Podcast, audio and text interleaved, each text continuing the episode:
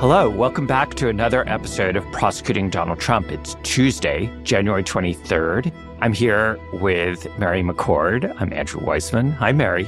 Good morning, Andrew. So there's a lot to talk about even while we're waiting for the DC circuit to come down with their immunity decision.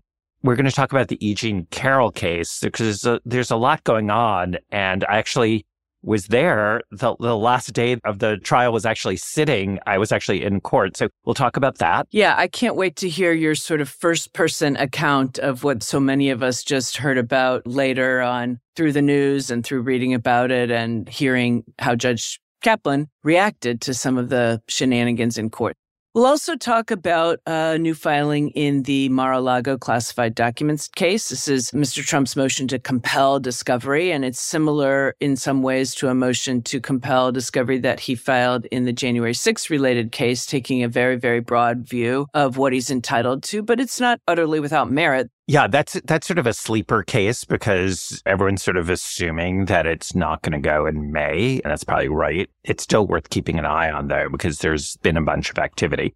And then we're going to sort of briefly talk about what's going on in other news. There's a lot that we're expecting to be filed by the end of January. So we'll briefly cover sort of what to keep an eye on next week. That's going to be coming down the pike. Yeah. But Mary, do you want us to talk for a moment about something that kind of relates to the DC decision that we're waiting for on presidential immunity? And we spent a lot of time talking about that oral argument. Yeah, hopefully, if the opinion doesn't come out today, people weren't listening to the part where I said it would be within one to two weeks because two weeks is today. Mm, so I Mary, still have mm, some time. Mary, you first said you first said a week. Then I when I said, and then when I said, I can't believe what a bad influence I am on oh, you. So then I, then. I modified it. You're right. I modified it to two weeks. calling you out. Yep.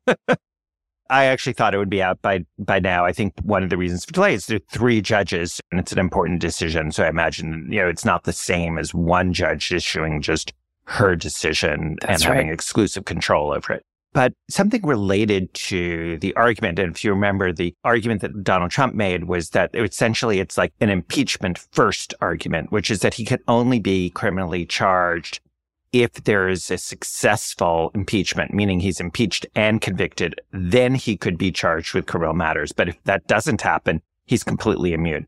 Well, over the weekend, Donald Trump basically trotted out what I would refer to as the Truman defense. Right. Let's play that so people Let's can hear, hear that. it. Yep. You have to have a guaranteed immunity for a president. Otherwise, a president's not going to be able to function. They're not going to move. Harry Truman would not have done. Harry Truman would not have done Hiroshima, Nagasaki. Probably ended the war. Probably, I think so.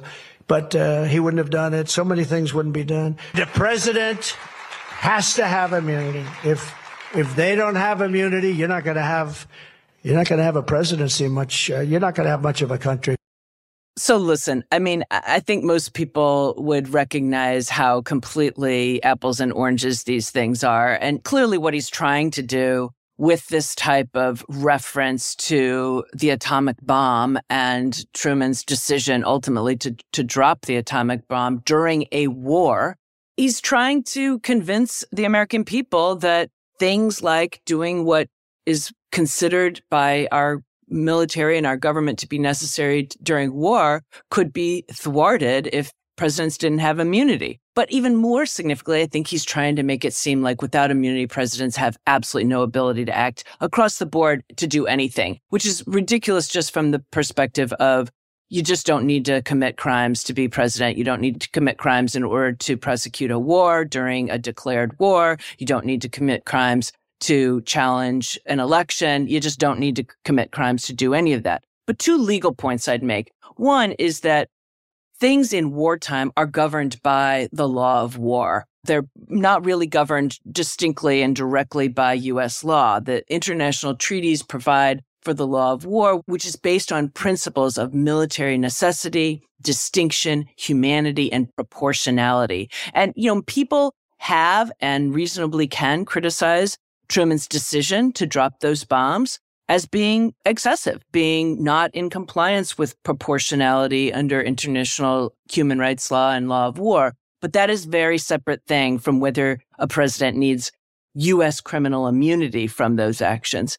And secondly, our criminal code does sometimes provide for extraterritorial application of criminal code. And by that, I mean application to acts that take place outside the United States but not in a situation like this. So a U.S. national who kills another U.S. national outside the United States can be prosecuted in the United States, but that's not what we're talking about here either. So I just think even from once we get pull away from sort of the rhetorical value that he thought it had, it just does, has no real legal value. You know, I think it's so great to have that sort of sober, dispassionate discussion because it's so preposterous just to do the legal piece and then talk about the way in which he's using it. Harry Truman, in fact, made those hard decisions at a time when it was a given, and it still is a given, that American presidents are not above criminal, the American criminal laws what he did was not, in fact, a violation of American criminal law, and he had no trouble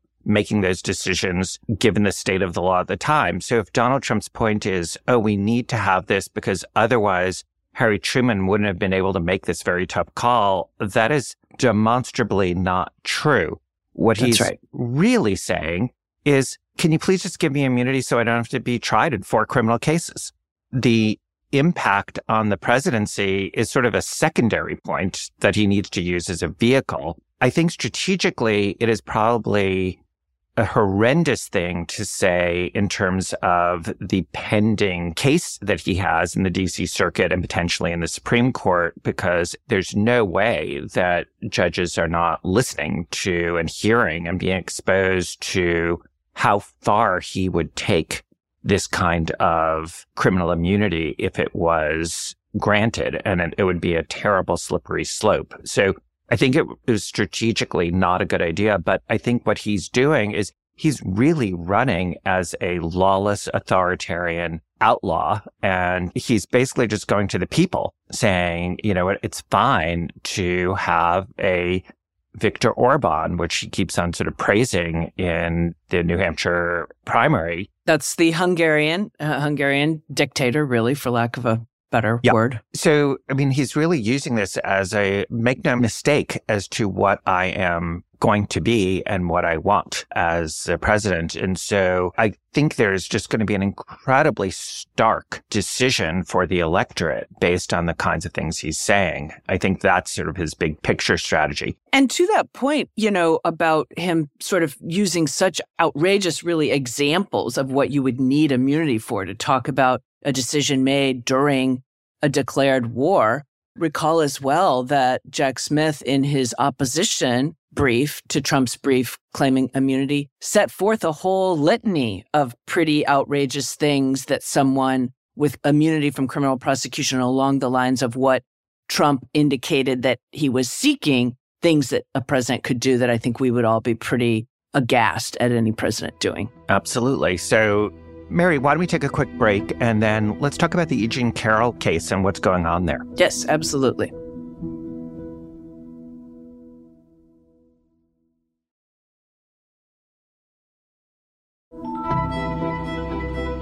Welcome back. Before we get into Andrew's firsthand experience in court, let's just remind listeners why this is the second defamation trial brought by E. Jean Carroll against Donald Trump. The first trial was earlier in 2023. It resulted in a jury determining that yes, Donald Trump had sexually assaulted E. Jean Carroll and had defamed her by lying about that. And the jury returned damages in total of $5 million.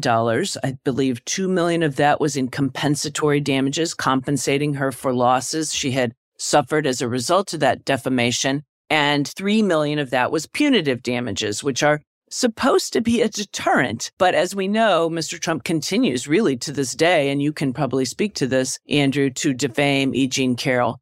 The second defamation trial, oddly enough, is about defamation that is alleged to have occurred chronologically in time before the defamation that was tried in the first defamation trial. And that's because the first defamation trial was about statements that Mr. Trump made after he was no longer president. And so that case did not get hung up in appeals like the first case that was about statements that he made when he was the president because that case got hung up in appeals over various issues, including the Department of Justice starting out by defending him in that case.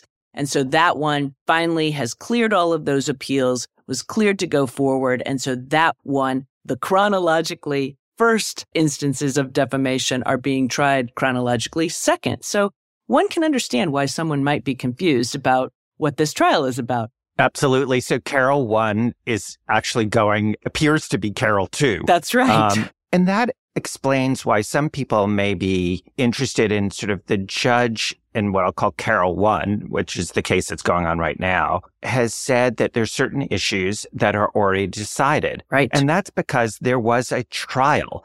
Donald Trump and E. Jean Carroll had their day in court. They had the opportunity to present any and all evidence. They had the opportunity to testify. As you remember, E. Jean Carroll testified.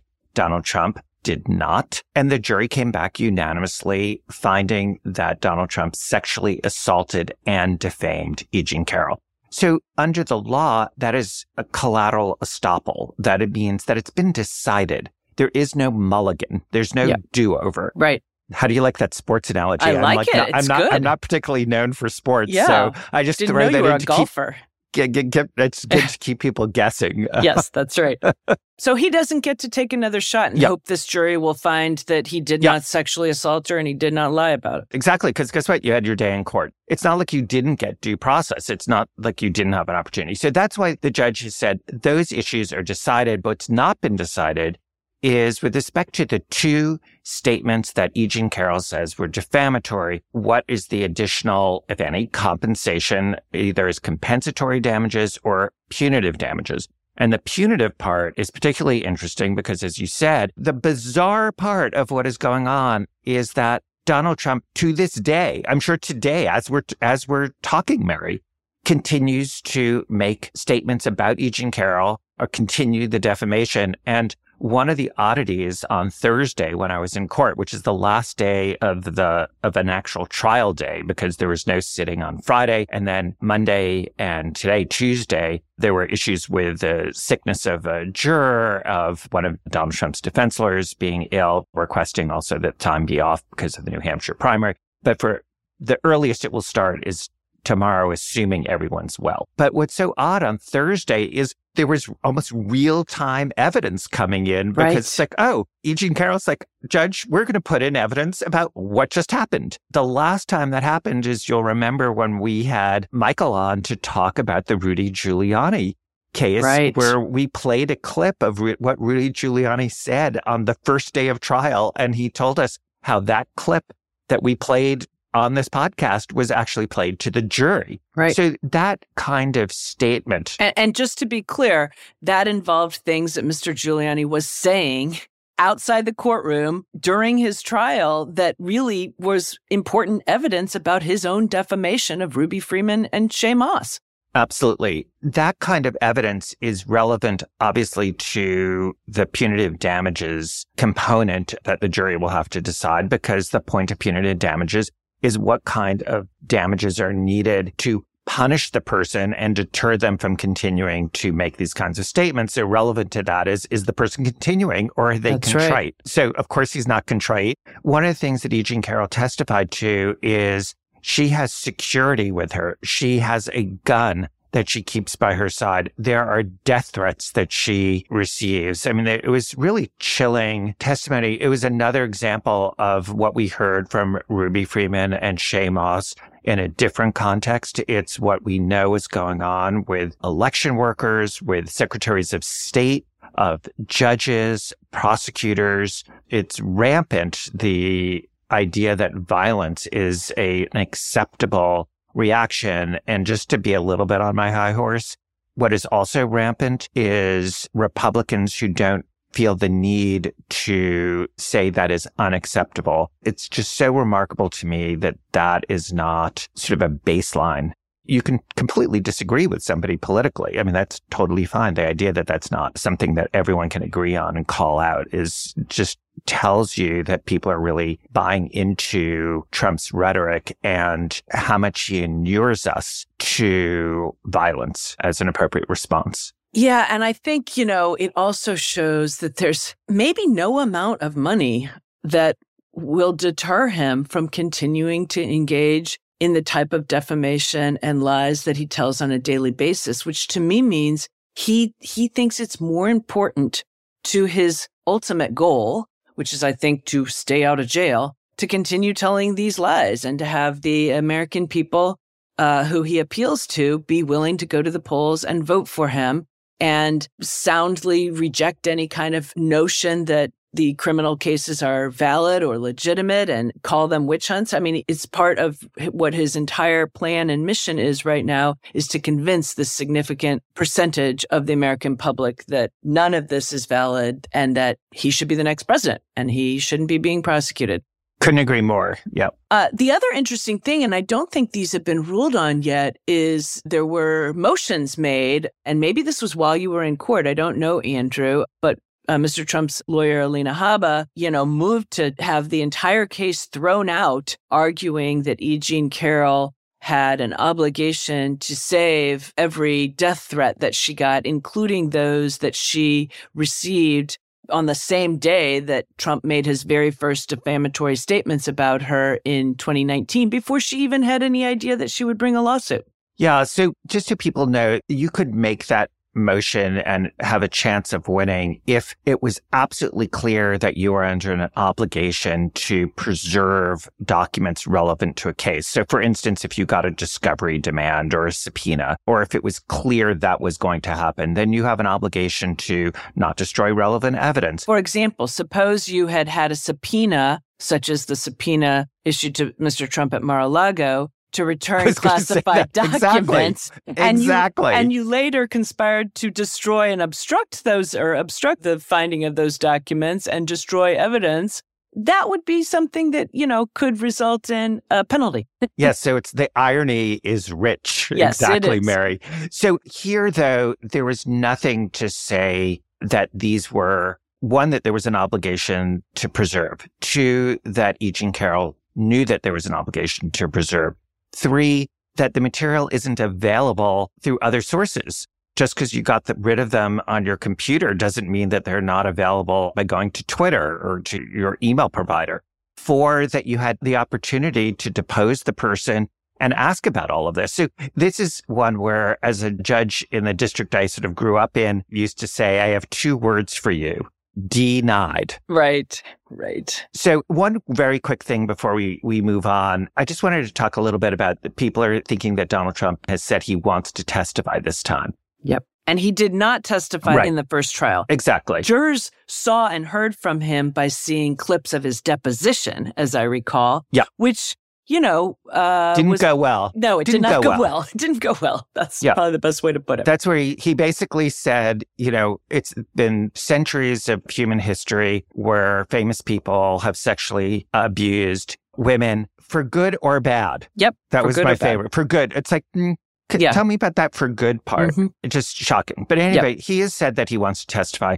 But as we mentioned, Judge Kaplan has said there are only certain things that you can testify to. For instance, you don't get a do over. So you don't get to say, I didn't do it and she's lying and it's all of that. That's been decided. You had your day in court. But obviously, everyone knows that Donald Trump would hop on the stand and say that. Just to be clear, let me give you two data points for who this judge is, Judge Kaplan. And I'm going to give you two things that he has done in prior trials so that you understand the kinds of levers he has to prevent this from happening. One, in the Sam Bankman Fried case, it's a very, very big white collar criminal case. Um, a couple of months ago, where Sam Bankman Fried, crypto uh, guy, was convicted. He wanted to make various claims about advice of counsel, but it was not clear that he really had an advice of counsel defense. So what the judge did is said, you know what? Kicking the jury out for the moment, I'm going to have you testify outside the presence of the jury. I want to hear what you're going to say. And then he ruled on it and said, nope, that's not coming in. And so he could do the same kind of pre screening. Right. And in many ways, that might be good for both sides. Um, Donald Trump gets to say, see, I'm denying this happened, but they won't let me put it in, right? He'll make that sort of, right. I'm a, still a victim. On the other hand, from E. Jean Carroll and even the government's perspective, he gets cross examined. And so that may not go very well in right. terms of he's going to have to answer those questions under oath. And the E. Jean Carroll team is excellent, really top notch lawyering. So, you know, this is not going to be an easy road for him. Okay. Second data point. If somebody takes a stand and says something that's false, there is a case involving Mr. Donziger, who was making claims with respect to a dispute he had with Chevron, huge oil company. And this ended up before Judge Kaplan. And Judge Kaplan thought that Mr. Donziger had committed contempt that has violated his orders. And you know what he did?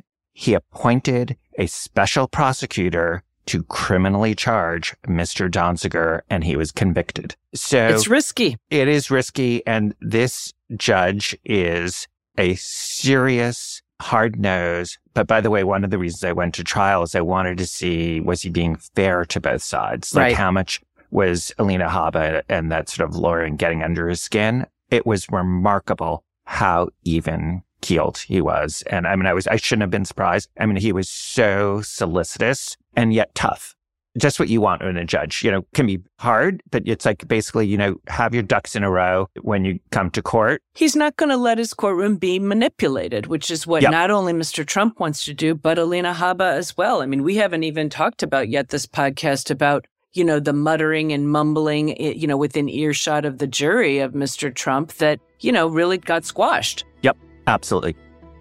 Let's take another break and we'll come back and talk about Mar-a-Lago and what's on our dance card in terms of things to keep an eye out for. You bet.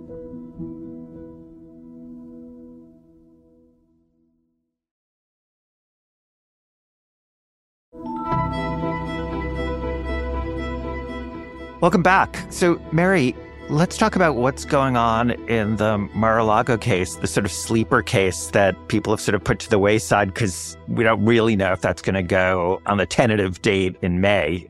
What's going on? What kind of filings have been made? So, you know, one of the biggest filings uh, recently has been a 68 page motion to compel discovery filed by Mr. Trump. And as I said at the top, it reminds me a little bit of the lengthy motion that Mr. Trump also filed through his lawyers in the January 6th related cases. So these are motions where they're claiming that the prosecution has taken too narrow a view of the prosecution team because a defendant in a criminal case is entitled not only to discovery generally of information, records, documents, digital information, anything that could be relevant to his defense, including documents that are in the custody of the government and were created by the government, but they're also entitled under not just discovery rules, but due process principles of the U.S. Constitution to any information that is exculpatory or impeaching. So exculpatory meaning tending to show that you did not commit the crime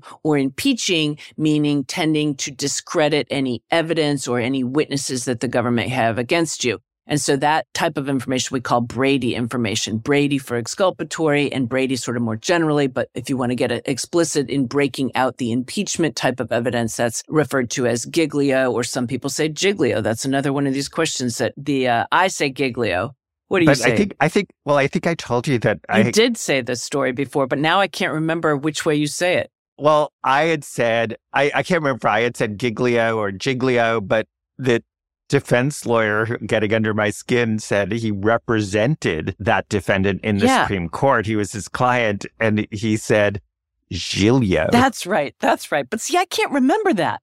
Uh, I've said Giglio for too many years. Giglio. And by the way, based on our last week's episode, I had a million people tell me about the Bronx. Oh, oh, that's right. Yes, right. Did anybody have a good explanation? Yeah. You know what? Almost everybody had the same explanation. Okay. Which, you know, I kind of thought, okay, maybe I should have gone to the Google and looked it up.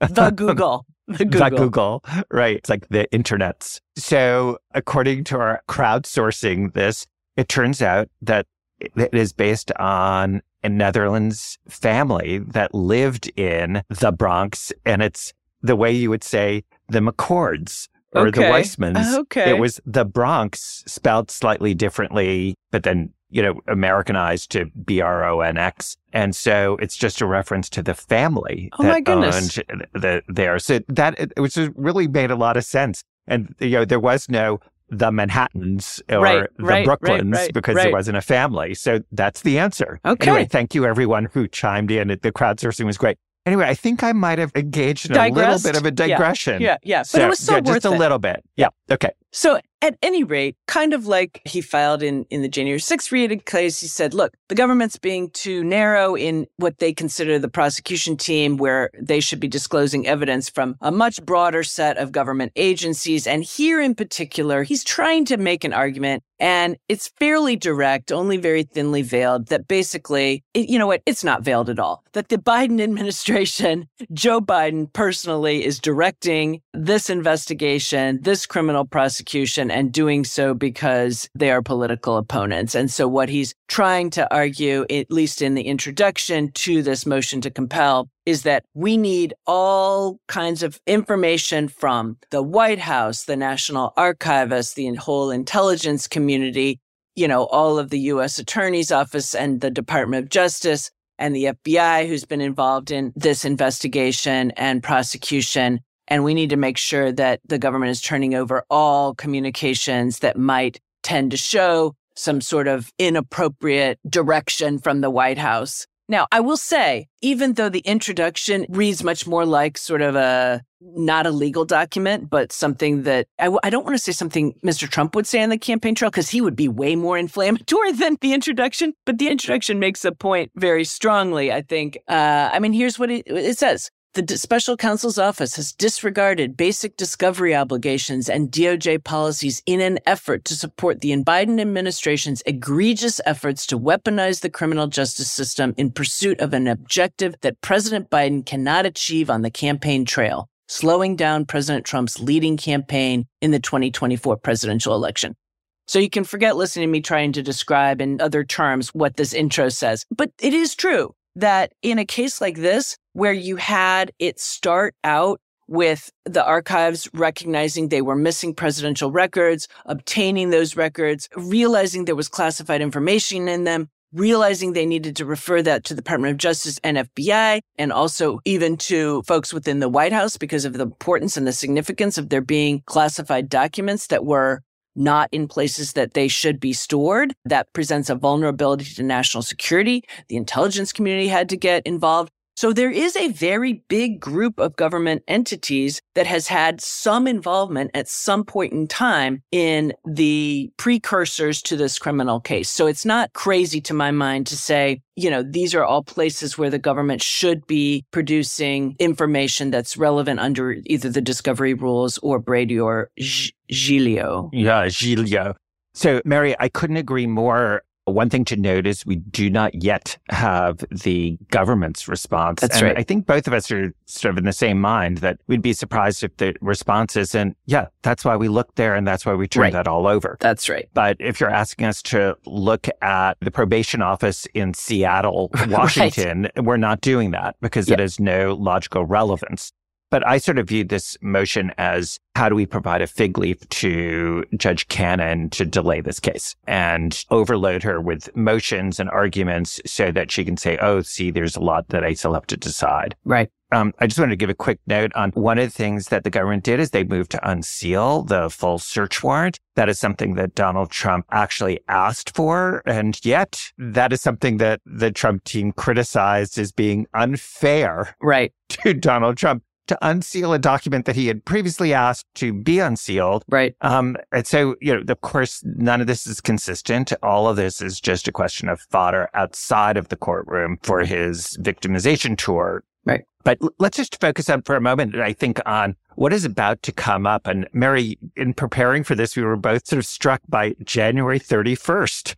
Yeah, a lot happening that day. A little more than, I guess, a week away what's on the dance card for January 31st people should keep an eye out for? So the biggest thing I'm keeping an eye out for will be the opposing brief filed by the what were originally the plaintiffs in the Colorado 14th Amendment Section 3 disqualification case. So you'll recall that the Colorado Supreme Court held that Mr. Trump is disqualified from holding the office of the presidency under the 14th Amendment Section 3 for having engaged in insurrection against the Constitution. Mr. Trump appealed that to the Supreme Court. The Supreme Court accepted that case for appeal, set a highly expedited briefing schedule. Mr. Trump filed his brief last week, which really didn't raise any new arguments, sort of fleshed out arguments we'd seen already in the Colorado courts. The government's brief is due on January 31st. Uh, thus, our focus on January 31st and then February 5th, Trump will have a chance to reply to that. And then it goes to argument three days later. So the Supreme Court is going to be speed reading through the briefs. There's also been already many, many, many, many amicus briefs, friend of the court briefs filed in this case. So a lot that will be in front of the court. And we will talk more about sort of the substance of the arguments when we get the full briefing, I think. But that's not all on January 31st. Yep. So, other things on the 31st are just to go back to the Mar a Lago case, the court is going to be hearing from the government under seal ex parte, meaning just the government and the court in connection with its it's the Classified Information Section 4 provisions. Um, and then there'll be continued litigation about that. But that is a standard part of the classified litigation. And that's something that we thought was going to happen. And in my view, should have happened two months ago. Months ago. yeah, exactly. But it's going to finally happen on the 31st. The other thing that is supposed to happen by the 31st is Judge Engoron had said in connection with the New York Attorney General civil fraud case that he was hoping aspirationally to have his decision by the 31st. So it's not set in stone, but that's also scheduled for the 31st. And in case that isn't enough, on February 2nd, and then for days after that, there is going to be filings in the Georgia criminal case in connection with the argument by Michael Roman, a defendant there, making allegations about Fani Willis and an alleged improper relationship with an outside special prosecutor who was hired I keep on phrasing it that way because we don't yet have a full sort of accounting of what the proof is and what Fani Willis is going to say happened and didn't happen. Right. So that's another thing on the second to keep your eye out. So there's a lot that's going to be filed and to keep us busy. Big, big main issue, Mary, that just, just to go back to where we began is we're still on tenterhooks waiting for the DC circuit. Yes, absolutely. Yep. Ready to start speed reading as soon as it comes out. And you know, it might just mean there's an emergency podcast. We'll have to see. Are you, you're not going to make another prediction, Mary? I can't, I can't entice you or that's yeah. it. You're like, you're, you're, producers getting, are shaking their head no. Yeah. And I, I also feel like Mary, you're like, you know what? I followed your lead. Didn't go too well. yeah. So I'm going to quit prognosticating. yeah, absolutely. Not my forte. Okay. I'll talk to you either next week or maybe if there's a decision before sooner. Take yep. care. Bye. If you've got questions, you can leave us a voicemail at 917 342 2934. Maybe we'll play it on the pod. Or you can email us at prosecutingtrumpquestions at nbcuni.com. Thanks so much for listening. We'll be back next week. This show is produced by Vicky Vergolina and Jessica Schrecker. Catherine Anderson and Bob Mallory are our audio engineers. Our head of audio production is Bryson Barnes. Aisha Turner is the executive producer for MSNBC Audio. And Rebecca Cutler is the senior vice president for content strategy at MSNBC. Search for Prosecuting Donald Trump wherever you get your podcasts and follow the series.